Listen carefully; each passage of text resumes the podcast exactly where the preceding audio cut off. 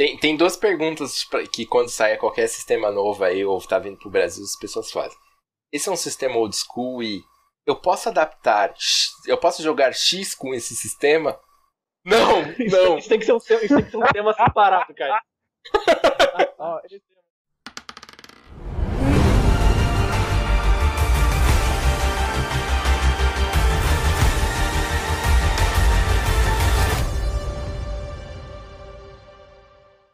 Então tá começando mais um Três Turnos, dessa vez com dois estreantes aqui na casa. É, chamei pra falar de, de um- de uns temas ligados a D&D, talvez. Chamei aqui Caio Cobra. E aí, Caio? Fala aí, cara, beleza? Fala aí, pessoal. E Odimir Fortes, que é um cara, né? É um cara polêmico, um cara que vem causando aí. Na verdade, eu sou um, um fake do Caio. Eu, não tô, eu tô aqui só em avatar. Olha aí, ó. É porque tava em cima da hora, não dá pra chamar outra pessoa, então fica só essa foto aí. O cara não tem câmera, é foda, né? Não sei porque eu chamo essas pessoas para participar aqui. Falta de a convidado, polêmica viu? vale mais do que a infraestrutura. Bom, é isso então, vamos pro primeiro turno. Então, no meu primeiro turno, quero falar de um tema que, que eu venho pensando bastante, que é os milestones, que é, é uma espécie de, de, de evolução, de premiação para evoluir o personagem, é, principalmente no D&D, que o D&D, né, originalmente, né, é, a sua regra original seria o XP por derrotar, né, superar encontros, você ganha uma quantidade de, de pontos de experiência baseado no, no nível de dificuldade desse encontro. E aí você vai acumulando pontos até que você atinge um certo número ali e você sobe de nível. Só que os milestones mudam um pouco es- essa, essa premissa, muda um pouco não, muda bastante. Que ao invés de você acumular pontos de experiência, você quando atinge certos marcos dentro da história, você já sobe direto é, de nível, né? Tem algumas variações de- dessa, dessa regra que a gente vai falar aqui, mas sem mais de- delongas eu queria pedir a opinião de vocês, começando com o Caio, o que, que você acha dessa, dessa regra alternativa de, de evolução de personagem no D&D? Você já usou? Como é que é? É, eu comecei a mestrar a quinta edição, por exemplo, desde que ela saiu. 2013, eu, parei pra pensar, parece que já faz 5 anos desde que ela saiu. Eu acho que é isso mesmo. E eu nunca usei XP contado, eu sempre usei milestones. Isso tranquiliza os jogadores, eles perdem um pouco daquela gana de todo encontro a gente tem que vencer, porque todo encontro vale XP. Então eles pensam coisas um pouco mais diferentes, que eles sabem que eles têm que vencer, é, é, terminar o capítulo e não necessariamente vencer aquele monstro. E me ajuda a planejar também é, é, a história no médio e longo prazo, porque eu sei que nível cada um vai estar para enfrentar qual desafio e qual arco. Então você prepara muito melhor a dificuldade do, do, e a progressão da campanha. E você, Odimir? Não sei se o Odimir joga D&D. Você joga D&D, Odimir? Acho que foi o sistema que eu mais joguei na minha vida, provavelmente. A terceira edição. Falando em terceira edição, eu comecei a usar milestones por causa da aventura, de uma aventura que era para D&D terceira edição, que era a Libertação de Valkyria, na época do Tormenta D20. Uhum. E uma das sugestões da aventura era que você evoluísse ela é, conforme os personagens fossem passando de, de cada três masmorras, ele evoluía um nível. Pra você não ter que ficar fazendo a conta de XP, porque realmente seria um saco naquela aventura que era Dungeon Crawler absurdo. E desde então eu nunca parei de usar Milestones. Dificilmente eu, eu dou XP. Eu até posso. Até, dificilmente eu dou XP, na verdade. Acho que o único jogo que eu ainda jogo que usa o sistema de XP é Storyteller. É, E olha lá. Esse, eu, eu, eu comecei a pensar bastante nisso. Assim, eu, não, eu não joguei tanto D&D quanto vocês, né? É, mas atualmente a gente tá jogando campanha Curse of Strahd no TR e, e ela sugere é, esse tipo de evolução porque a campanha em si ela não tem tantos encontros assim. Se você fosse usar o modo tradicional, os personagens não evoluiriam é, até o décimo nível que é que é mais ou menos estipulado pro final da campanha, né? Porque ela tem poucos combates. Mas o, o Chess, ele me falou de, um- de um dado lá, de umas pesquisas que fizeram. A própria galera do D&D, se não me engano, fez tipo... pesquisa sobre qual o comportamento dos jogadores de D&D a respeito disso, dos mestres e tal. Que mais ou menos parece que é calculado que você precisa de oito encontros é, nivelados com, com o grupo para evoluir um nível. E o pessoal não tá faz... não faz muito encontro mais assim. O jeito de se jogar assim da maioria né isso é uma pesquisa e tal mas o jeito de se jogar do que a galera tem adotado é um, um jogo mais focado na história com menos encontros repetidos, né? Pelo menos quando eu jogava o 3.0, tinha muito encontro de combate, sim, porque você queria evoluir o personagem, né? Então, é bem o que o Caio falou de, tipo, o que, o, o que os jogadores verem que eles podem é, derrotar, eles estão entrando no combate. Fica meio uma. rola mesmo uma afobação, assim, do, na parte dos jogadores. E eu acho que o Milestones realmente ele quebra um pouco isso, porque você fala assim, puta, não é assim que eu evoluo, então vou focar mais na história, vou focar mais num objetivo maior. É, talvez se eu puder evitar esse combate aqui, eu vou evitar, eu vou usar uma maneira criativa aí de, de, de derrotar. Mas me, mesmo assim, eu acho que tem alguns poréns. Eu queria perguntar para vocês se vocês têm algum ponto negativo nessa, nessa mecânica. É... Ah, uma coisa que eu queria comentar: o, o, sistema de evolução por milestones é o padrão da, da quinta edição. Nenhuma das aventuras prontas usa XP calculada. Todas elas têm a progressão por milestone. As, Na verdade, primeiras, as primeiras verdade, acho que usam, não? As primeiras usam XP. Vou né? fazer uma correção. Ela, elas, correção. Têm, elas têm a anotação de quanto XP aquilo daria, mas logo no começo elas falam que o recomendado é, é você usar o mais as, as novas já nem dizem a XP de, de, de na verdade Na verdade, acho que a Minas da, de Pondelver, ela realmente usa o XP por, por encontro. Porque essa, ele no essa, começo essa é a única que eu não conheço. XP. É a primeira, é aquela que veio no Starter Set. Uhum, ela sim. vem com ela vem com o XP por encontro no, nas primeiras aventuras e depois ela diz que você tem que somar o XP dos monstros e para calcular o valor do XP do encontro. Porque ele, ele é literalmente uma campanha voltada para ensinar o mestre a narrar. Até por isso que eu acho legal ela. É. Mas, um, voltando é, pode, pode, pode continuar. A questão do, do Cas, que ele falou sobre. Voltando aqui à questão do Cas, que ele falou sobre possíveis desvantagens do Milestones é, eu acho que ele, por um lado, ele é interessante por você incentivar que o, o, que o que importa é o arco da história, mas às vezes você, às vezes isso pode dar também uma impressão de que o que os jogadores estão fazendo não é importante, no sentido de que não importa se eles vão, se eles fizerem uma escolha boa, uma escolha má, o resultado vai ser o mesmo, eles vão sempre evoluir, por exemplo, entendeu? Você dá uma, uma, uma dificuldade de você perceber que a ação dos jogadores tem impacto na evolução deles. Não sei se fiquei bem, se eu fui muito Não, claro. eu entendi, mas assim, tipo, meu ponto de vista, né, é, como eu disse, eu não joguei muito, tô jogando agora o Curse, mas eu imagino que, sei lá, você, você estabeleceu um, um arco ou, e, sei lá, um objetivo, sei lá, derrotar, uh, impedir a invasão orc de alguma forma, você coloca aí. Isso daí, quando eles impedirem a invasão orc ali na vila, eles vão subir. Se eles não conseguirem é, impedir ou contornar isso, eles não ganham. Eu vejo, tipo, dessa forma. Então tem um impacto. Ah. Mas eu é, é, tá, tá, discutindo com, com a galera que tem lá no servidor do, do Discord do Tear, inclusive, entrem aí, se você não tá lá, entra lá que rola umas discussões legais que o pessoal falou assim que tem um porém. Se, se tipo, você põe uma milestone aí, um, um, um, arco grande, alguma coisa assim, e aí os jogadores deixam isso um pouquinho de lado e começam a resolver um monte de side quests menores, e eles resolveram, sei lá, cinco side quests, mas eles não foram para aquele arco que você definiu, eles não vão subir é, de nível, apesar deles terem, entre aspas, mais experiência, né? Porque eles resolveram um monte de coisa é, talvez esse seja um problema, né? Não sei se vocês veem assim. É, eu, na verdade, é, é nunca tinha pensado em determinar qual é o milestone é, antecipadamente, os jogadores saberem isso.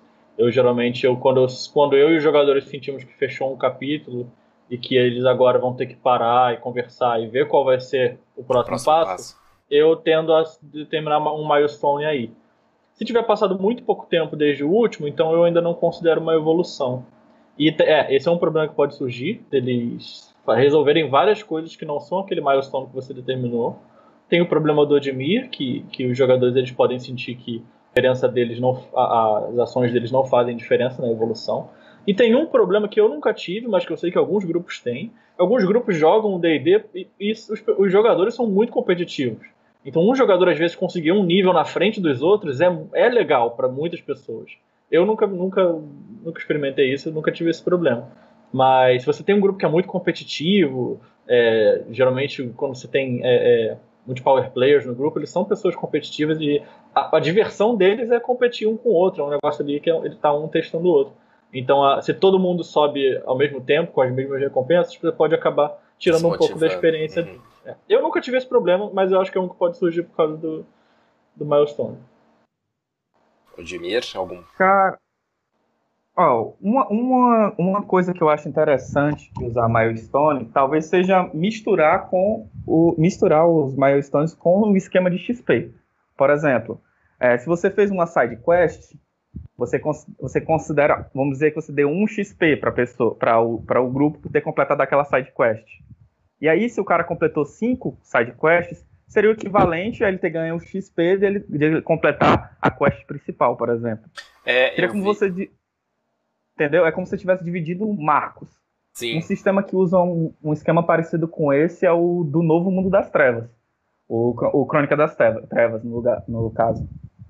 Quando teve a reformulação do cenário, eles mudaram algumas coisas no sistema e o XP ficou baseado nisso. Você tem sim, você tem que ganhar 5 XPs para conseguir uma evolução. E aí esses XPs você pode conseguir cumprindo objetivos da missão, tendo um, um arco dramático com o personagem concluído, é, é, ajudando o outro jogador. É, é, como se fosse literalmente mini milestones que formam a milestone grande.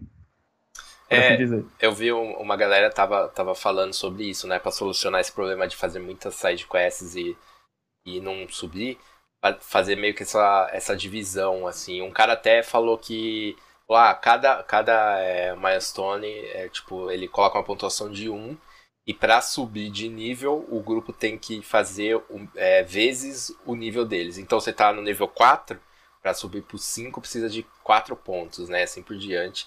E daí ele ia dividindo isso, né? Um, um, sei lá, um arco maior já valeria esses 4 pontos, mas tipo uma side quest valeria um ou meio, dependendo da side quest. Eu acho que é interessante. Mas eu queria falar de, de um outro, uma dificuldade que eu tô tendo, assim como jogador, uma coisa que Assim, não chega a me incomodar muito, mas é algo que não acontecia no, no outro sistema de, de, de, evolução, que eu me sinto um pouco no escuro, saca? De como jogador.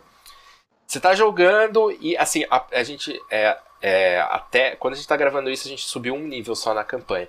E foi meio do nada, assim. A gente achou um item que a gente não tava atrás, ele simplesmente, tipo, caiu no nosso colo, foi sorte.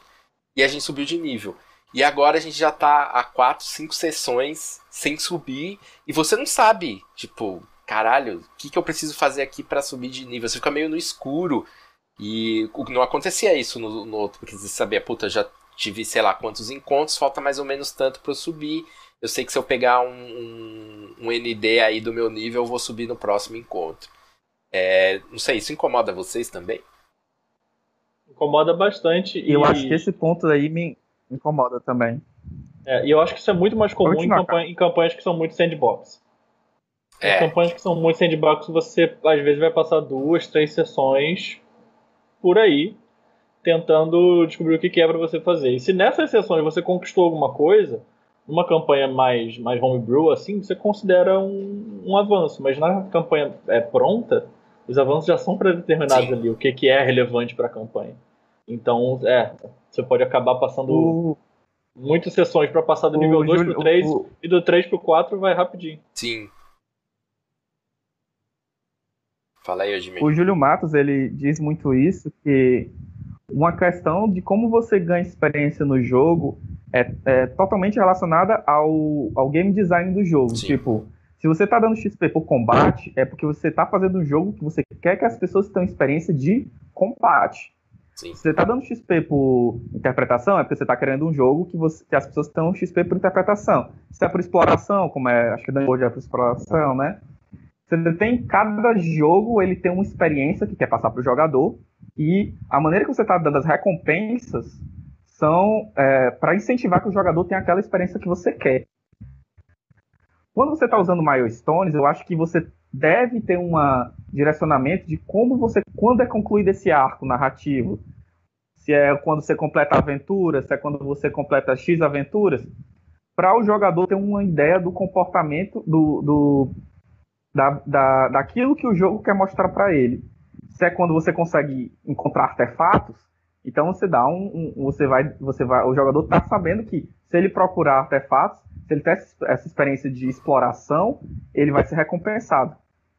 Tem até um pouco a ver com aquilo que eu estava te falando, de que o jogador não tem, a, não tem consciência do que ele tá, da recompensa que ele está tendo, se, se o que ele está fazendo está tendo influência na história. Esse, se casa um pouquinho com isso que tu está dizendo, Cass.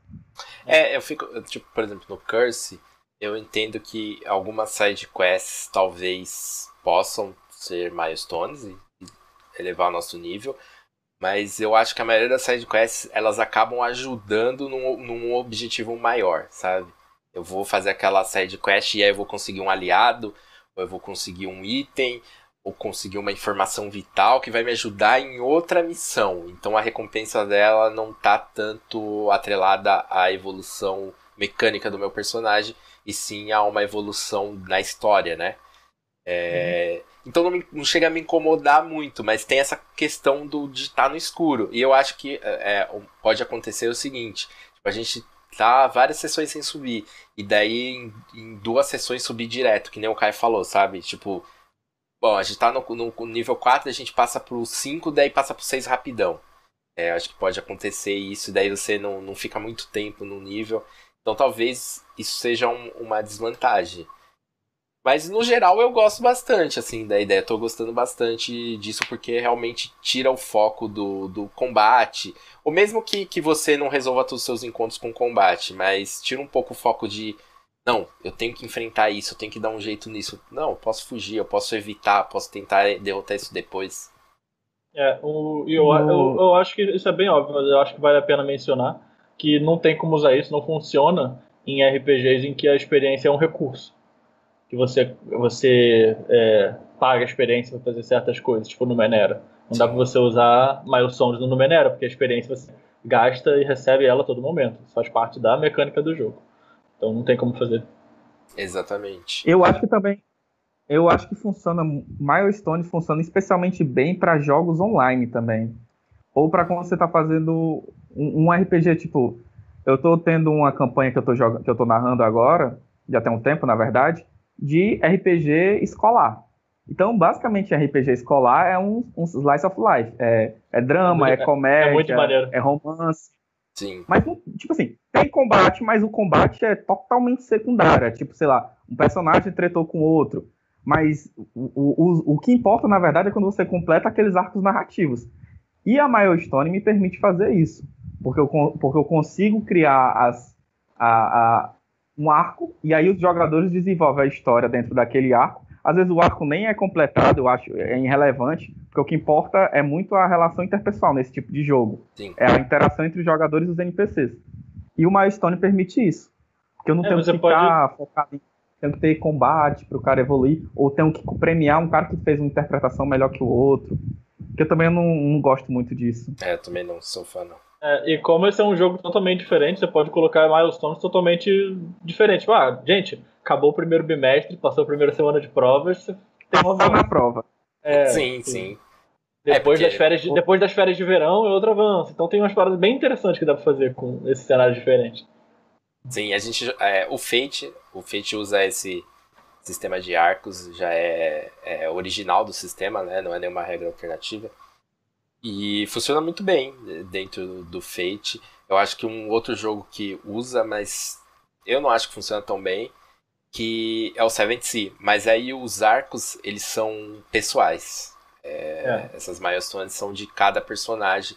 E eu gosto da ideia, mas eu acho que na prática, quando você tem ali cinco, talvez seis jogadores, é muito difícil para o mestre administrar isso. Porque por mais que, que, que o jogador Pode falar, Jimmy. Então, esse lance do. do essa, esse lance do background, fazer parte dos objetivos do Seven, do Seven C, na verdade, bate mais com um outro tipo de tema, que é aquela questão de você, do, do background do personagem. da importância dele dentro da história. Sim. É. Acho que é mais relativo a isso. É, mas assim, é, é ele tipo não assim, deixa. É a experiência do jogo, é, é feita para essa. Mas acho que assim, ele não deixa de ser é, arcos, né? Que Oi, pode falar, que, pode falar. Que, que, você tem que completar pequenos arcos, só que são arcos pessoais, né? São, são esses marcos são, são pessoais. Então, tipo, sei lá, você pode colocar. Eles são crescentes, né? Ah, contar pistas sobre o rápido da minha irmã. Mas é, por mais que o jogador seja proativo, e esteja tipo, ah, ativamente procurando essas pistas. O mestre tem que dar essas oportunidades para todo mundo, ele tem que dar espaço para os jogadores é, irem completando isso. E eu acho que com o tempo isso vai escalando e pode ser realmente bastante complicado assim administrar isso para o mestre é, quando tiver. Eu acredito. Pode falar. Sim, sim. Eu acredito que essa questão do, do Seven C é porque não sei se é a impressão que eu tive ao ler o livro, mas para mim o livro não é focado na, na aventura. Ele é focado na, nos personagens. Ele, é toda a construção de como você constrói a, a aventura com base nos backgrounds, de, da, do, do, que os personagens podem fazer na ação, é mais focado no que o que o meu personagem vai fazendo para conseguir completar o arco dele, do que essa história do grupo é interessante, entendeu? Eu, é. eu acredito que o Seven Sea ele tem essa proposta e aí ele dá esse problema pro mestre. Porque quando você tem um jogo que é focado nos personagens, inevitavelmente o mestre vai ter que ter, no mínimo, um número de é, quatro, cinco vezes mais trabalho para fazer uma história do que se fosse um, um arco focado no grupo, né? É, dá trabalho, dá muito mais trabalho. O meu turno, que eu queria trazer uma discussão para vocês, é os combates num RPG, eu tenho um princípio quando eu construo eles, é que todo combate ele tem atende pelo menos um de, de vários propósitos. Nenhum combate é, é sem propósito. E os mais comuns costumam ser. É, esse é um combate que tem risco de morte. Todo combate que tem risco de morte é um combate que eu acho que vale a pena. Inclusive, eu acho que todo combate tem que ter risco de morte. O segundo é: esse combate estabelece o cenário ou estabelece a história, explica melhor a história, explica melhor o cenário. Ou esse é um combate para os jogadores se sentirem poderosos. Então eu costumo misturar algumas dessas características quando eu construo um combate para os personagens. Eu queria saber como é que é o, o procedimento de vocês para pensar o que, que, os jogadores vão encontrar, o que, que, eles vão poder usar, como eles vão usar os recursos deles. Deixar o Admir começar, por favor. Ah, logo, logo eu? Eu que não, quase não, não boto combate, tá mesmo? Brincadeira. Cara, é o seguinte. Eu acredito que o, o, primeiro é você ter que dar um combate que seja real. Então, eu nunca uso escudo do mestre. Eu, eu abomino o uso de escudo do mestre. Para mim, é o que rolou na, no dado, rolou. Então, todos os meus combates, os jogadores têm real risco que se der ruim, vai dar ruim. Mas se der bom, eles realmente fizeram por merecer. Não, não foi porque eu quis roubar por fora para dar um, um. por causa da dramaticidade da cena. Isso, esse é o meu primeiro ponto que eu, que eu tenho em relação ao combate. O segundo, eu gosto de combates que sejam cinematográficos. Então, hum, é, eu sempre tento ajudar os jogadores, seja narrando na hora dos ataques dos inimigos ou ajudando a narrar a cena dos ataques deles, se eles não tiverem uma dificuldade de, nessa parte de narração, para tornar o combate parecendo um filme de Hollywood, explosão para todo lado, Christian Bale, essas coisas. E para mim a pirotecnia é o que vale. E eu acho que esses são os dois pontos principais para mim no combate. O resto, eu, eu vou de acordo com a situação. E para vocês aí? Cara, eu nunca. Eu nunca. Acho que nunca parei assim pra pensar como cai, assim, de, sei lá, atender algumas demandas. É, mas acho que para mim foi uma coisa um pouco mais instintiva. Hoje em dia, né? É, no DD, quando eu jogava DD lá antigamente, 3.5, colocar muito combate só para preencher. Tá? O combate, tem combate ali porque tem que preencher o, o, o jogo ali. E tem que dar a oportunidade deles subirem de, de nível. Não, eles não tinham muito significado. É, ah, não tá acontecendo nada, vou colocar um combatezinho aqui. Uhum. Mas hoje, como eu jogo. Eu mestro mais jogos, em sua maioria é, narrativos. Então eu tento colocar sempre combates que tenham algum tipo de stake narrativo. Ele tem que ter um impacto, não pode ser é, um combate por estar ali, né? Meio que você falou, tem combates que você, que você põe ali só para apresentar os personagens, para mostrar como eles são poderosos, como eles são legais. Então, tem aqueles. Quando a gente jogou Close, aqueles primeiros combates do, do, do, do, da campanha, eles eram meio assim: coloca aí um inimigo aí fraco só para ver qual é que é, para os personagens se mostrarem. Mas os outros combates eles tinham que escalar em algum drama, tinha que significar alguma coisa, tinha que desmoralizar, tinha que ter algum significado, tinha que ter algum impacto, ganhando ou perdendo. Não era um jogo onde as, os personagens iam morrer, que era um jogo escolar e tal, mas ganha, tipo, tem que ter um impacto se ganhar e tem que ter um impacto se perder. Não pode ser um combate por, por estar, assim. Então eu penso, penso mais ou menos assim. No D&D, hoje, se eu fosse mestrar, eu ia evitar combates longos, saca? Pra mim, combates longos que ficam monótonos, eu acho que é o tipo dos sistemas D20, é, facilmente você cai naquele looping de eu ataco, errei, próximo, eu ataco. Putz, isso daí me mata no jogo, assim. Então, tem que ter algum movimento, assim. Eu vi algumas dicas disso, de colocar algum movimento. Ah, o combate é numa floresta, então a floresta tá pegando fogo. Tem pôr um stake aí para dar alguma emoção, essa parada da, da cinematografia aí que o Odimir é, citou. Mas acho que eu vou mais por essa linha aí. Mas queria ouvir, discorra mais, Caio, sobre sua construção. É, um, uma palavra que eu evito usar ao máximo é encontro aleatório. Nenhum encontro para mim é aleatório. Tudo tem motivo para estar tá ali, motivo para acontecer e motivo para as coisas estarem dispostas da maneira que elas estão. Não existe nada aleatório. Se tem gigantes na floresta, eu tô querendo falar para os jogadores, olha, essa floresta moram gigantes, isso significa alguma coisa em toda essa região, em toda a ecologia, em toda a economia, em todas as vilas, tudo isso significa é, alguma coisa. Você tá contando Nada... parte do lore do, do... Exatamente. E, e, o que eu mais uso para não tornar o combate monótono ou parado é risco. Eu gosto de combates arriscados porque os jogadores eles sentem que cada decisão no turno deles é, é, é é importante que se eles é, é, fizerem alguma coisa que não está sendo para ajudar os companheiros ou para tirar eles daquela situação, ou, ou seja, ficar naquela mesma repetição, eu ataco, eu ataco, eu ataco, eu ataco. Então, todos os meus combates costumam ser muito arriscados. E por isso todos os meus combates costumam ser muito significativos. Os jogadores eles sempre sentem que superaram alguma coisa. Além do que, esse risco é sempre inerente ao cenário, então eles sentem que eles estão é, ou livrando uma região de algum perigo que existia ali, ou que eles estão conseguindo conquistar alguma coisa para um, uma, certa, uma certa cidade. Todo esse significado vem muito da dificuldade e do modo como eu preparo para eles usarem as habilidades que eu sei que eles gostam de usar. Por exemplo, ah, tem esse cara, ele gosta mais de atacar de longe, ele gosta de usar magia, então vou colocar um espaço para ele poder aproveitar. Então eles se sentem espertos, eles se sentem interessados em explorar essas coisas que, que a gente coloca à disposição assim para eles para eles usarem.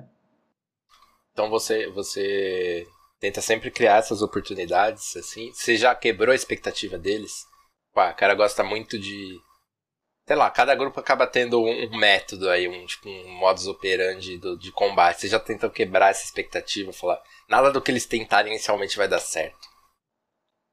Já, mas eu nunca faço isso sobre todos os personagens. Por exemplo, tem esse personagem que ele é muito bom com arco, então eu coloco batalhas em que ele tem muita coisa para aproveitar, para ver como ele se sai no seu melhor, e eu coloco batalhas em que ele não vai ter como aproveitar isso, para ver qual é a solução criativa que ele vai dar, para quando ele não pode fazer aquilo que ele é melhor. Então ele tem que inovar, ele tem que pensar coisas diferentes. Só que eu nunca tento tipo, bloquear o, o, o modus operandi de todos os personagens. Eu tento sempre deixar alguém na zona de conforto e os outros, assim, pegar um pouco de surpresa. E o senhor, Jimmy? Eu eu vou dizer que eu faço o contrário. É, eu gosto de, de, de Polé, todos polêmico, os, polêmico, os, os jogadores, eles pensem sempre. Tô polêmico, sempre, sempre polêmico. É o seguinte, eu geralmente o que eu faço? Eu gosto de montar encontros, sejam de D&D ou de outros eventos, Street Fighter, qualquer outro sistema. Eu deixo os encontros montados.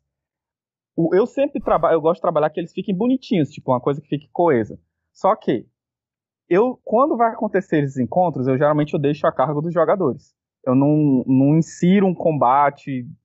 Eu, nunca um combate eu insiro por, por estar ali para combater. Sempre os jogadores têm que iniciar a, a, a vontade de querer combater aquilo. Só que aí o, o combate está na situa naquela situação. Se o jogador não está preparado para aquela situação, ele vai ter que fugir, vai ter que pensar numa outra forma de agir, vai ter que se preparar mais para o futuro. É, ou, ou, ou, ou coisa assim. mas eu nunca, eu nunca faço uma, um, eu nunca faço um combate que seja impossível de ser vencido. Mas existem combates que os jogadores não têm recursos para vencer e eles ou criam novos na hora da cena ou então tem que fugir. Mas é, aí acho, fica é... na mão se eles vão enfrentar ou não. É, eu acho que você preparar um combate para ser impossível é você tá mestrando há muito pouco tempo, porque você sabe que jogadores sempre dão um jeito de pensar alguma coisa que você é, não pensou, fazer alguma coisa que você não lembrava. Você não tem como lembrar as habilidades e os recursos que todo mundo tem na ficha, a criatividade de todo mundo. São cinco contra um, uma hora é muito mais comum você ser vencido do que, do que eles. Então é, é muito difícil você planejar um combate para ser invencível. Muito difícil. Falando nisso, Pelo menos de maneira agora justa. Eu vou, vou aproveitar que esse, esse teu papo que tu falou agora, ser um pouco ah, mais polêmico. É, eu. Não, dessa vez não, não sei se vai ser tão polêmico. Eu acredito que o jogador e o mestre não estão tra travando uma batalha entre si. Esse é o primeiro ponto. Eu não, eu não acredito no, no mestre jogando contra os, os jogadores. Até pode tá, dar essa impressão só porque é a diversão da mesa mesmo, mas eu não acredito no jogo assim. Eu acredito que o jogo ele tem que ser feito para todo mundo ter, se divertir de alguma forma. Tem gente que gosta de se divertir combatendo, por exemplo. Ah, então o jogo tem que ser focado nisso. Mas esse negócio de você nunca, nunca eu quis fazer um, um encontro que fosse para matar todo mundo. Mas, mas às vezes já aconteceu nesse sem querer da vida. É, né, mal faz parte. Mas eu acho que assim, se, se você. Essa parada do Messi contra os jogadores, eu acho que é muito injusto, né? Porque, querendo ou não, o Messi ele tem um poder de um deus ali. Ele coloca o que ele quiser. E se ele quiser matar os jogadores, ele mata, né? Não, não tem muito o que fazer, assim, tipo. É, exatamente. Mas, bom, esse negócio de construir no combate é. Você pensa muito na parte mecânica, já que você joga bastante DD, sei que o Caio é, acho que talvez seja o principal jogo dele. Talvez não, é com certeza o principal jogo, né? Nesses últimos anos, com certeza é. Antigamente era Mundo das Trevas, hoje é DD. E então você pensa mecanicamente é, você falou muito de, de, contar uma história com combate, de, das suas demandas. Você pensa muito na questão da mecânica, do equilíbrio. Tem muito isso? Eu tento equilibrar de uma maneira que não fique. que não pareça que eu não sei o que eu estou fazendo.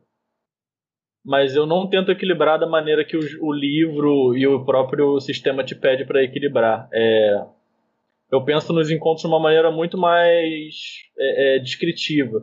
Por exemplo, se tem um, um, campo, eu penso, eu penso de uma maneira muito é, ecológica, assim, muito cadeia alimentar. Qual é o monstro mais forte que existe nessa região? Ah, é um dragão, beleza. Do que, que esse dragão se alimenta? Ah, se alimenta de dinossauros. Beleza, tem dinossauros, então pode ter um povo que veste as peles desses dinossauros e esse povo, que, que eles caçam? Ah, eles caçam tais animais. Então já tem vários encontros aleatórios que não são aleatórios, faz tudo parte da, da região. E quando eu tô escolhendo um encontro, eu nunca olho o, o nível de desafio do, do monstro. Eu vejo quanto dano ele causa e quanto, quanta vida meus jogadores têm. Se ele não mata um jogador em um golpe só, eu considero que é justo. Porque aí dá tempo de você ver o joga mostrar pro jogador que tá forte demais. Você não vai pegar ele sem reação, que você não vai acabar com o personagem dele numa rodada só.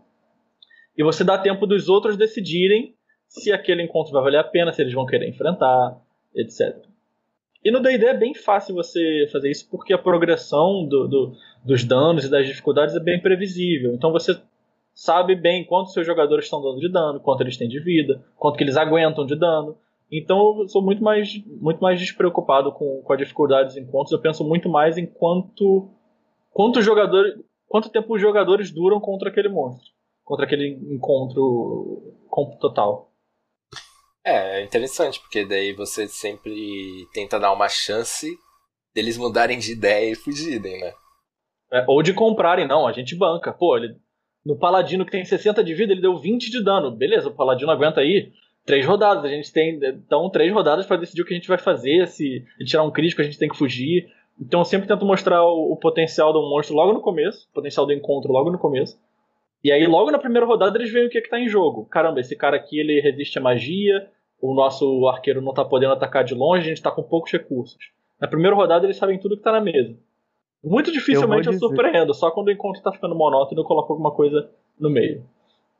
Eu vou dizer que D&D especificamente eu só tenho narrado aventuras prontas. faz uns dois anos que eu não crio uma aventura nova para D&D. Então eu não me preocupo mais com essa questão de encontro. Eu sempre uso os, os monstros que estão lá dentro da aventura. Às vezes só faço uma alteração aqui ou lá para tornar o encontro mais interessante, mas eu já não tenho essa preocupação há muito tempo de nivelar o, o monstro com o jogador. É porque hoje em dia meu principal sistema é o do mundo das trevas, como você não. Você traiu o mundo das trevas, traidor de movimento. É o mundo das trevas e é o melhor jogo do mundo das trevas, que é o Street Fighter RPG. Meu Deus do céu. que também é o melhor sistema, que também é o melhor combate que existe. Pra o X1. Pra o X1. Pra, pra muitos times ele é horrível. Ai, ok. Odimir, você, você sabe que você perdeu uma certa credibilidade quando você fez suas afirmações. É, talvez as pessoas estejam parando de, de acompanhar o episódio aqui. Mas vamos continuar. Como, deixa, vamos lá, vamos lá. Não. Vou te dar corda. Como você prepara seus encontros em Street Fighter RPG? Mundo das Trevas. Como você prepara encontros para Mundo das Trevas? Ficou mudo e não quis, não quis mais falar. Tem vergonha. Deu uma travada agora. tu, ouviu, tu ouviu a pergunta? Oi. Como você prepara seus encontros Oi. em Mundo das Trevas? Deu uma é travada aqui. Estamos escutando? Vocês estão me escutando? Ih, estamos, estamos. Eu ouvi. Como você prepara? Nossa, ele tá com um delay gigante. É. Beleza. Então. Então. No Mundo das Trevas em especial, é, eu só costumo narrar Hunter. Então, é um encontro por aventura e geralmente é o que as, os jogadores estão caçando naquele encontro. Já em Street Fighter, o que eu faço? Eu tenho meus personagens montadinhos, diversos milhões de NPCs que eu tenho no meu arquivo, todos com um estilo, um, um combatezinho que é bonito de se ver os golpes. E aí eu, e aí eu jogo aleatório. O jogador pega um adversário aleatório e ele tem que se virar para vencer pode ser que ele tenha a sorte de pegar um adversário que seja fraco contra o estilo de luta dele, pode ser que ele tenha azar de pegar um, um cara que seja muito forte contra ele. Mas aí foi na sorte. Porque no, como é um, é um, jogo de luta, você não tem muito essa questão de você, ah, eu escolho enfrentar esse cara. Não, você vai enfrentar quem aparecer na sua frente. E geralmente essas pessoas são aleatórias. É, e aí é o único lugar a... que... Agora, bem o, o, o que é mais... de arcade, né? Sim, sim. Agora, a única exceção é quando é um, um NPC que tem relevância para a aventura em si. É, tipo, é, atualmente a gente estava numa. Tem uma, exemplo, tem uma aventura que a gente jogou e aí apareceu um NPC que acabou sendo um vilão recorrente. Aí nesse caso, esse NPC ele fica lá na aventura, sempre está interagindo com os players, seja para sacanear eles ou para ou para humilhar eles no combate. Mas o importante é o seguinte: voltando aqui para combates em geral. Você tem que criar um combate que seja coerente. Se, se, se você, se no caso do Caio, ele cria um combate que ele, ele acha equilibrado, beleza. Se você vai criar um, se você quer uma, um, fazer que nem um Balber, que dá uma intenção de X-Crawler, que é sem ter combates literalmente impossíveis, também acho totalmente válido. O importante é como o combate vai. É, você tem que trabalhar o combate da forma que ele seja relevante para o seu jogo. Seja de acordo com a experiência que você quer passar, seja. Entendeu? Não sei se eu fui bem claro. Acho Foi. que o importante é a experiência que você quer que o combate passe. E não o combate em si. E, sei lá, uma última pergunta aí que o nosso tempo está finalizando. É, como que vocês pilotam esses NPCs, esses monstros, esses oponentes aí? E, tipo, vocês sempre são. Como vocês pilotam ele no geral? Quero ouvir de vocês aí. No DD, é... isso é uma das maiores dificuldades de você mestrar DD, é você agir de uma maneira realista pelo, pelos inimigos. Quando você está interpretando um ser humano, uma pessoa inteligente, é muito fácil você se colocar no lugar dela e ver como ela iria reagir. Mas quando você está interpretando um monstro, quando você está lutando como um lead que tem 20 de inteligência, ninguém tem 20 de inteligência, ninguém vai saber. Ele está pensando cinco movimentos à frente, eu sou só um mestre, eu tô pensando na próxima rodada. Então você tem que tentar passar a sensação de que aquela criatura super inteligente, que ela previu aqueles movimentos. Então você tem que dar uma roubada, às vezes, em certas, em certas descrições. Tipo, ah, ele previu que você ia fazer isso. Ou então, quando você está narrando um monstro muito burro, você tem que fingir que não. Você tem, o monstro não, não hum. percebe qual é a verdadeira ameaça, ele está vendo um guerreiro na frente dele, mas não está vendo o, quem realmente dá o dano, que está por trás. Então você tem que meio que, que se tá ou fingir que é mais inteligente. Aproveita que você estava falando de D&D, Cássio, é, aproveita que você tá falando de D&D, Caio, é o seguinte, a quarta edição, por mais criticada que ela seja, ela teve uma coisa muito legal em relação aos encontros. Os monstros, eles têm meio que um, um comportamento na fichazinha que ajuda o, o, mestre a jogar com eles. Tipo, tem aquele... É o, se o jogador tiver tantos negócios, ele faz tal coisa. Se ele tiver a, a, a, distância, ele usa outra coisa. Ele tem, tipo, é, rotinas de combate que já te dão uma ideia de como aquele personagem, aquele monstro vai agir, aquele NPC. E aí, isso é uma das coisas que eu achava interessante na quarta edição. Ok, que ela tinha vários defeitos, mas nessa questão do combate em si, eu acho que é a edição, a melhor edição de D&D voltada no combate. Aquele combate tático, aquele combate maroto, aquele combate com um jeito moleque. É, eu já tinha ouvido falar isso e eu achei bem interessante. É, tanto que eu, eu, isso vinha no livro e isso é uma coisa que hoje eu faço por conta própria, eu tenho que fazer eu boto umas notas assim, o circula a inteligência da criatura, circula a sabedoria da criatura. Por exemplo, criaturas com alta sabedoria, elas têm senso de preservação, elas não vão lutar até a morte. Isso é uma coisa que eu tento fazer muito. É muito difícil você enfrentar alguém que vai lutar até a morte. Não... É, é muito impossível. Tipo, jogador, às vezes os jogadores, né? Às vezes os jogadores. O jogador, luta, o jogador geralmente luta até a morte. É mais. É, sempre que você der uma situação em que os jogadores têm que se render, eles não vão se render. É quase certo. O jogador odeia se render. Mas. A, a, e a pouca sabedoria mostra que é uma criatura que, que vai fugir, ela tem um instinto de sobrevivência muito alto. Alta sabedoria, ela vai tentar negociar uma rendição. E... Rapaz, eu gosto de quando um jogador cai e dá os monstros na mão só pra ver o circo pegando fogo. Isso é interessante. Isso é legal. Divertido. Nunca pensei nisso. Olha isso. Não, eu, eu, eu adoro fazer isso. Cara, acho que esse foi nosso turno sobre construção de combate e vamos para o terceiro e último turno do Odmir. Que polêmica ele trouxe aqui pra gente. E agora a gente vai começar o meu turno e vai ser o mais polêmico de todos, para variar. Combate versus inter... é, combos versus interpretação.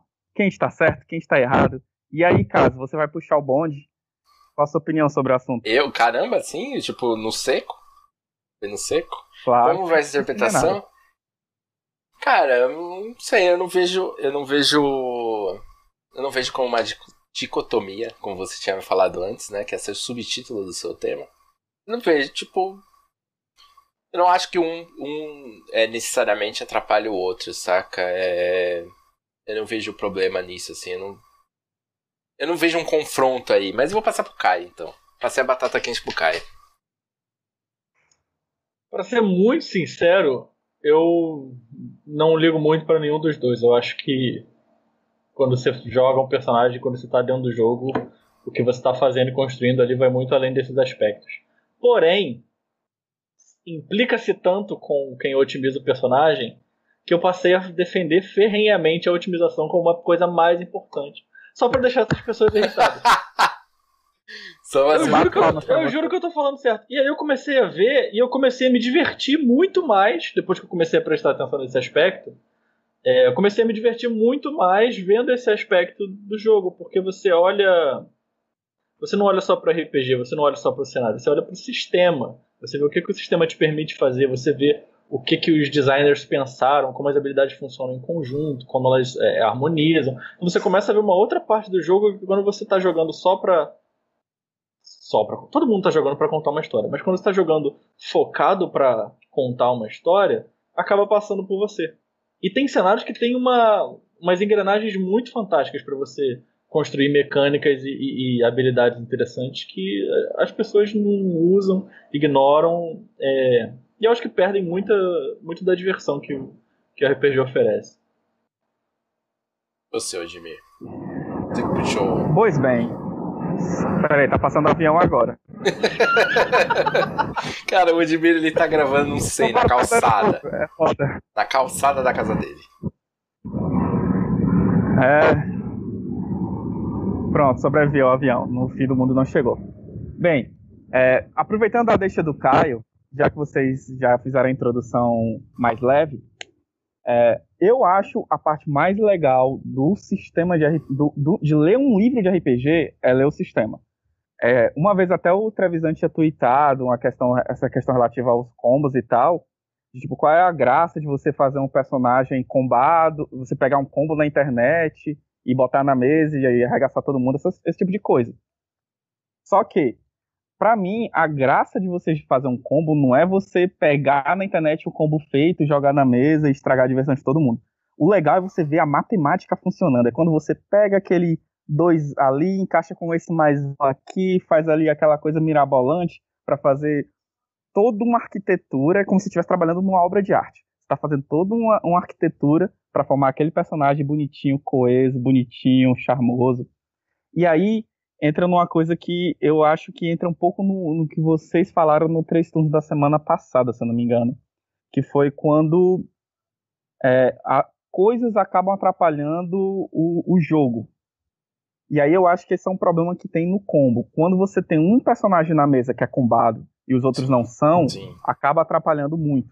Mas, voltando, mas quando você tem um cara que interpreta muito bem na mesa e os outros não interpretam, isso também acaba atrapalhando o jogo você vê que não é um, uma mão única. As duas coisas delas sempre tem que estar tá sendo comedidas. Como, é, como tu tinha falado, não é uma dicotomia, não é um, uma pessoa pode combar e pode fazer uma interpretação legal. Inclusive, eu acredito que às vezes o combo ajuda você a fazer uma interpretação legal, porque você está fazendo, um, tentando interpretar aquele personagem, ao invés de você estar tá agindo como você. Você está agindo como o personagem, porque você está seguindo aquela ficha. E, e, e é isso. É, eu não sei se foi muito bem claro, mas eu acredito que combar e interpretar não são coisas diferentes, são coisas que se complementam. E, mas que se você tiver um excesso de uma das duas, você acaba dando um ruim no teu jogo. Seja para qualquer um dos dois lados. É, eu acho que. E aí eu queria. Eu queria ver uma experiência é. de vocês relacionadas a isso, não sei. É, eu acho que você tocou num ponto muito importante que é Muita, eu sei que muita gente tem experiências ruins com jogadores que focam muito mais na otimização do personagem do que na interpretação. Mas você, você mencionou muito bem. É, o problema desse jogador é que ele é um jogador fominho, ele é um jogador estrelinha. E o jogador estrelinha ele vai prejudicar a sua mesa, tanto se ele for muito focado na otimização, como se for muito focado na interpretação. Ele quer a bola o tempo todo, ele quer ser o centro das atenções o tempo todo. Se ele faz isso através de interpretação, roubando a cena, se ele faz isso através da mecânica do sistema, é claro que isso diminui a, a diversão de todo mundo.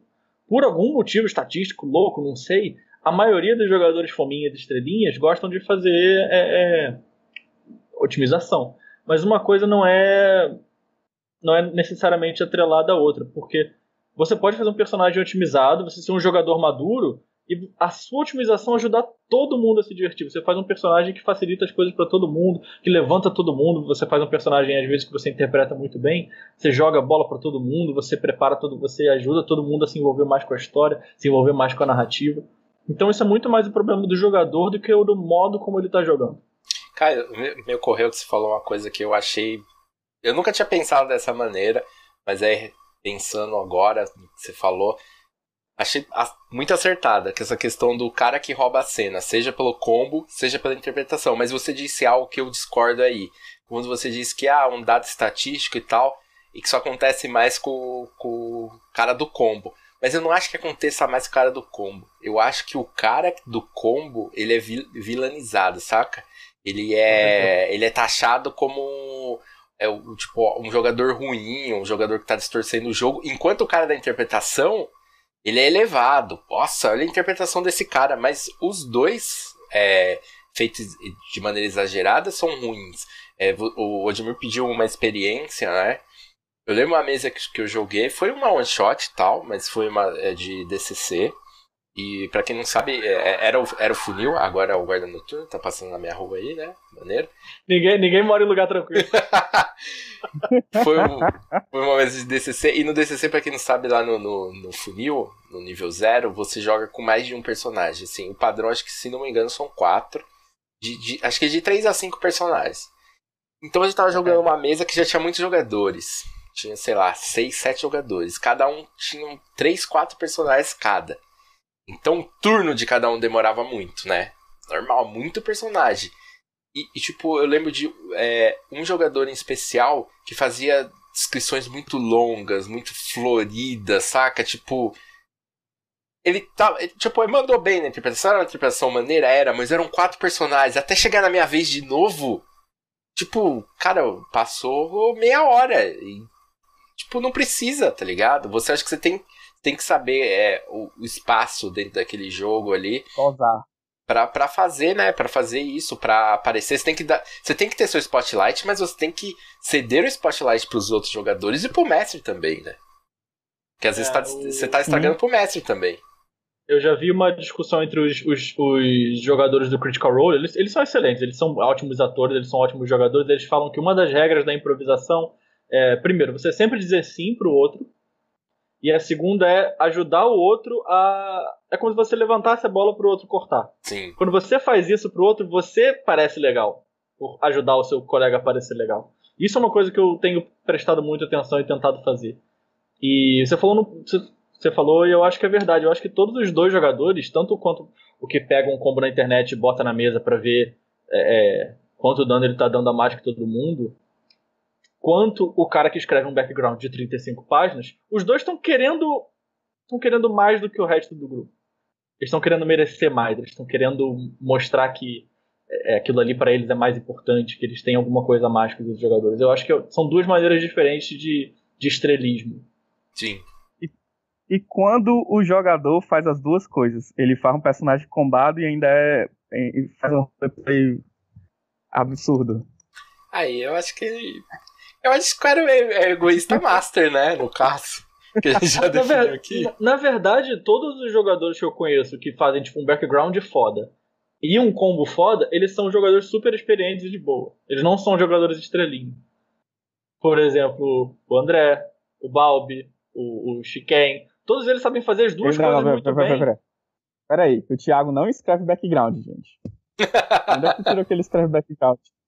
É, perdão, eu dei um exemplo ruim, mas ele. Na, na, na, área de, na área de interpretação, ele é um cara muito experiente. Então ele sim, sim, interpreta sim. como se ele tivesse um background escrito.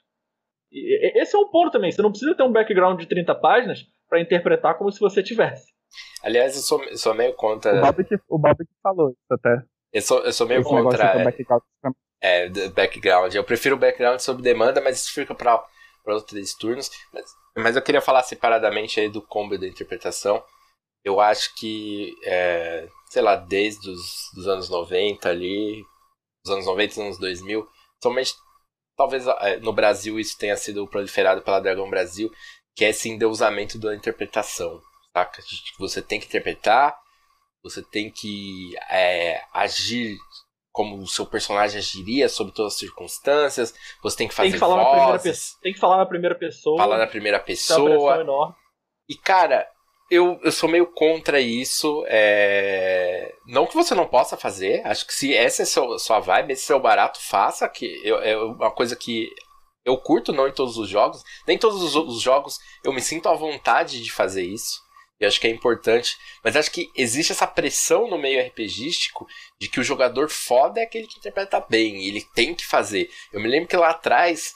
Tipo, um jogador ia fazer uma magia e fala assim: Eu vou jogar uma fireball ali no meio. Eu falei: Não, calma como você faz isso? Interpreta. Quais palavras que você usa? Quais gestos que você faz? Eu obrigava o cara a fazer essa interpretação e o cara não tava à vontade. Só que na minha cabeça de adolescente ali com 16, 17 anos, foda-se. O jeito certo é esse. Ele tem que fazer se ele quiser que tenha esse efeito. E eu acho que essa obrigação e tal, esse endeusamento do, do, do jogador ator é, é muito escroto. Não sei o que é, vocês é, acham sobre que... isso eu acho que o nosso papel é como mestre é, é incentivar. Eu acho que a gente, como mestre, deve incentivar. Ele fala, vou jogar uma bola de fogo ali. Eu falo, você quer descrever? Às vezes ele quer, ele só não sabe como. Sim. Aí sim. ele fica meio assim, pô, o que, que eu posso descrever? Cara, não, fica à vontade, descreve como você quiser. E às vezes eu falo, quer descrever? Ele fala, não, só joguei uma bola de fogo. Aí, beleza, tranquilo. Aí eu, Geralmente aí eu, eu aí, eu, aí eu descrevo pra ele e vejo, ficou legal assim? Aí ele, não, ficou legal tal. E aí você vai incentivando e, e, ajudando mais o cara a se soltar, porque às vezes o cara só tá tímido, só sim, tá... sim. Sim, sim, sim, tem isso também. Agora, aproveitando que você falou isso, eu queria uma coisa interessante. É, interpretar bem é você interpretar o que você tá o que você imagina ou o que você criou pro personagem? Que tipo, você montou uma ficha de personagem, a galera fala, ah, eu não consigo fazer tal coisa porque eu não tenho um talento X. Mas será que você está interpretando direito um personagem que não tem o um talento X? Porque um personagem que ele não é bom em espada, ele vai lutar de espada. Você pararam para pensar isso? Tem, tem uma, me... uma, uma questão. Tipo assim, isso é uma coisa que eu peguei. Ó, vou, vou citar Storyteller pra falar de combo, cara. Mostrou demais. Tem uma coisa interessante no, no Storyteller, principalmente nos livros mais. nos livros do, do, do das Crônicas das Trevas, que é o seguinte. É, o, ele diz assim: um personagem ele tenta resolver as coisas com aquilo que ele é mais capaz. Se o personagem ele sabe, ele tem muito é, nível alto em computação, ele geralmente vai tentar resolver as coisas com computação porque é o que ele é o que ele passou a vida toda usando para resolver seus problemas. Então ele normalmente vai pensar que vai conseguir solucionar um problema com aquilo. Você tá entendendo a questão? Claro. O personagem, na verdade, ele, ele não, você não fez um você não tá limitado o personagem às suas escolhas porque teu personagem não sabe fazer aquilo. Na verdade, é porque o seu personagem ele é bom naquilo, ele faz aquilo porque ele passou a vida toda fazendo aquilo. Então você está interpretando o que seu personagem faz de melhor. E não necessariamente o, o, o que o, o, você está fazendo a coisa pelo combo. É Olha claro, aí, eu, eu, por exemplo, se eu ver uma porta trancada. Eu se ver uma porta trancada, eu não vou tentar destrancar a porta só pelo que faz mais sentido. Eu não sei destrancar a porta. É, é, então eu, a, a, minha ficha vai ter lá zero de destrancar a porta. Então não adianta você falar que não é realista eu nunca tentar destrancar uma porta, porque eu não tenho conhecimento sobre isso. Não é como eu aproximo o mundo que eu vejo. Se eu ver um muro, não vou tentar escalar o muro, vou tentar dar a volta, não vou tentar usar coisas que eu não teria na minha ficha. É que, assim, sobre interpretação, eu acho que, que, que, tem, sei lá, talvez basicamente três maneiras de você orientar uma decisão, né? De, de, da sua interpretação e tal. Seria, tipo, o pensamento o que, meu, o que meu personagem faria, baseado no background, nas experiências dele, em quem ele é, o que ele faria. Existe, tipo, o que a, a história demanda. Tipo, o que, que seria. O que faria sentido na história aqui? O que, que, eu, que, que faria mais sentido na história? E o que, que faria mais sentido mecanicamente? Eu acho que tem mais ou menos esses três, basicamente, três jeitos de você orientar sua, sua, suas decisões, suas interpretações. E eu acho que depende muito do tipo de jogo que você tá, você vai acabar orientando mais para um lado ou para outro. É claro que você, normalmente você vai acabar mesclando um pouquinho de tudo. Mas sei lá, se você tá num jogo gameista, às vezes você ignora muito de quem o seu personagem é ou do que seria legal para a história, que faria sentido para a história, para fazer algo que seria mais vantajoso mecanicamente.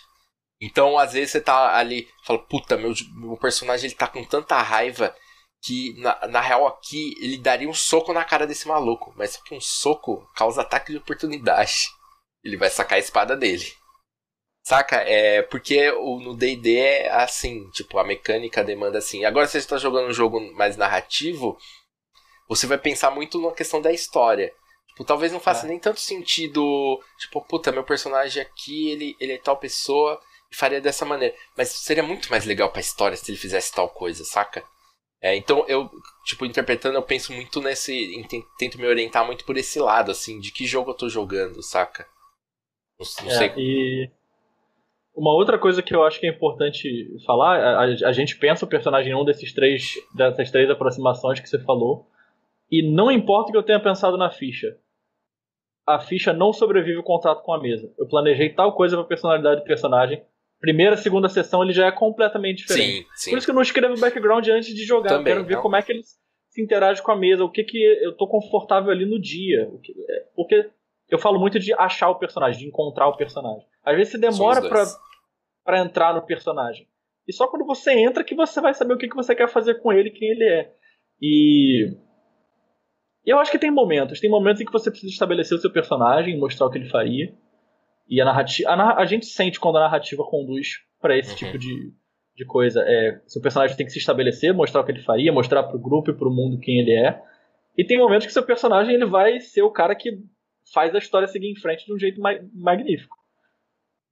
Sim, sim, eu concordo. Essa parada de encontrar o personagem pra mim é muito real, assim. Eu, eu sou alguém que, que demora um pouco às vezes. Tem personagens que demoram mais, tem personagens que você já saca meio que de cara. Fala, opa, puta, é. ornou aqui, vambora. Mas tem muito isso. E, eu acho que, principalmente em, em, RPG, o seu personagem acaba sendo muito um reflexo dos outros personagens, saca? De tipo, dessa interação. É, meio metafísico isso, sei lá, mas. De tipo. Você vai variar o seu personagem de acordo com, com a dinâmica que tem no grupo. Às vezes você tá com uma ideia muito fixa pra um lado, mas, que nem você falou, ele não sobrevive ao contato com o grupo. Daí você fala, puta, isso não casou, mano. Não, não, não ficou bem Exatamente. esse grupo. Vou ter que mudar para outro lado. Então, o outro lado tá muito melhor e vambora. Mas, é, voltando Opa. a combo versus interpretação, Odimir. A gente tá indo pro, pros minutos finais. O que, que você tem a dizer sobre combo versus interpretação? Rapaz, é, como, como diria um grande poeta amigo meu, meu morto não interpreta. Sabia que você é, ia falar esse isso. Poeta é bot, esse poeta também é bot meu. Cara, mas faz sentido, assim, é, tipo, se você tá num jogo que, que demanda certa otimização, isso não, não é ruim, assim. É, eu acho que o pessoal demoniza muito isso de você otimizar. Nossa, que pecado. Ele pensou, ele pensou primeiro na, na ficha dele. Que pecador, traiu o movimento. É, e eu acho que, como você falou, tem três aproximações e eu acho que às vezes uma às vezes eu quero jogar com um personagem, nossa, eu quero fazer um personagem para usar esse talento. E às vezes eu penso, cara, eu quero fazer um personagem que tenha essa história. E eu penso, como é que eu combo essa história? Como é que eu faço essa história jogar de uma maneira eficiente? Porque eu não quero ser uma, uma responsabilidade pro meu grupo. Eu não quero ser uma mala. Eu quero ser, eu quero ser eficiente. Eu quero fazer tanto quanto o resto do grupo faz. Você tá jogando um jogo coletivo. Todo mundo tem que, todo mundo tem sim, que se ajudar. Sim. Eu concordo, concordo plenamente com, com vocês. Acho que até isso é ruim pro três turnos trazer pessoas que concordam muito. Acho que o que orna é ter uma discórdia aí, né? Ah, até porrada, né? Eu já, eu já vou discordar do, dos rumos que o New School tá tomando, com o Caio dando esse golpe de Estado aí. eu sou, eu sou a Neo, Neo School agora. Cara, já que a gente tá finalizando, gostaria que vocês deixassem aqui já que são os, talvez os, os, dois maiores representantes do movimento New School no Brasil. O que seria New School, por favor, se vocês pudessem definir? Eu admito Cara, o termo. Assim, origi... Não, originalmente surgiu como uma zoação. É. Porque, tipo, a galera, é, literalmente, principalmente para usar contra a galera que falava que o importante é roleplay, negócio de combo não tá com nada e tal. E a gente inventou, não, o negócio ser meio escuta, tem que combar mesmo, morto não interpreta esse tipo de coisa. Acabou surgindo como uma zoação. Aí algumas pessoas começaram a levar a sério demais isso daí e o movimento foi criando aí. Foi criando movimento... raízes, fugindo foi... do controle. Vocês acham que não são mais donos desse movimento? Eu com certeza não sou mais, já, já, já me deram ah, golpe de estado. Quando, a gente, quando a gente viu uma, uma outra pessoa usando sem. A gente não conhecia a pessoa e printaram que ela estava usando. Ah, o mestre Mundo das Trevas Old School e Mundo das Trevas New School. Aí a gente. Já era, não tem mais jeito agora. Mas eu acho justo. Você tem um old school, porque não tem o um new school? Acho que tem que ter. E isso surgiu como uma resposta a todo o sistema novo que estava saindo. Tinha sempre alguém que perguntava: esse jogo é old school? Sempre alguém vem perguntar: saiu Mutante ano zero. Mutante tem, é, é old school? Cara. Cara, essa é a pergunta. Tem, tem tudo old school, cara. Tem, tem duas perguntas que quando sai qualquer sistema novo aí, ou tá vindo pro Brasil, as pessoas fazem. Esse é um sistema old school e eu posso adaptar, eu posso jogar X com esse sistema? Não, não. Isso, tem que ser um, isso tem que ser um tema separado, cara. oh, esse... Ai, galera, é... Bom, a gente tem que finalizar aqui. Desculpa pela maluquice do final aí, é culpa do Odmir. Ótimo. É, queria, queria agradecer a presença de ambos. É, tanto do Caio. Do Odmir menos, porque não tem câmera. Conexão zoada, então eu agradeço menos, mas agradeço também. E espero que vocês voltem. Na, pro... Na próxima eu volto como GIF animado pra, pra ir escalando. Pelo amor de Deus, compra uma câmera e arruma essa conexão sua aí. Chamamos você novamente. É, então, fico por aqui. Alguém quer deixar algum jabá? Algum recado? Alguma coisa? Eu vou ter um jabá muito melhor do que esse, assim que eu lançar, conseguir lançar alguns vídeos pro meu canal, mas por enquanto, D&D da Depressão é a minha página, já existe aí há quatro anos. firme e forte, crescendo, página tranquila, não tóxica, uma das poucas de RPG não é tóxica, não é preconceituosa, então lá você se diverte sem, sem nenhum problema. Curto. Eu queria aproveitar e deixar um jabá do Karyo Densetsu, um jogo New School que tá, vai sair esse ano, que eu fiz as ilustrações. E quando sair o financiamento coletivo a gente vem aqui divulgar. Com certeza. E você, é você que tem um podcast de Street Fighter RPG? Tem sim, o segundo episódio já tá, já tá, já tá Gente, isso não é piada. Isso não é piada. Falar, ele não conseguiu falar sem rir, cara. O cara fez um podcast exclusivo sobre um jogo ruim. E ele tá de parabéns. É isso aí então, pessoal. Obrigado, valeu. Até a próxima.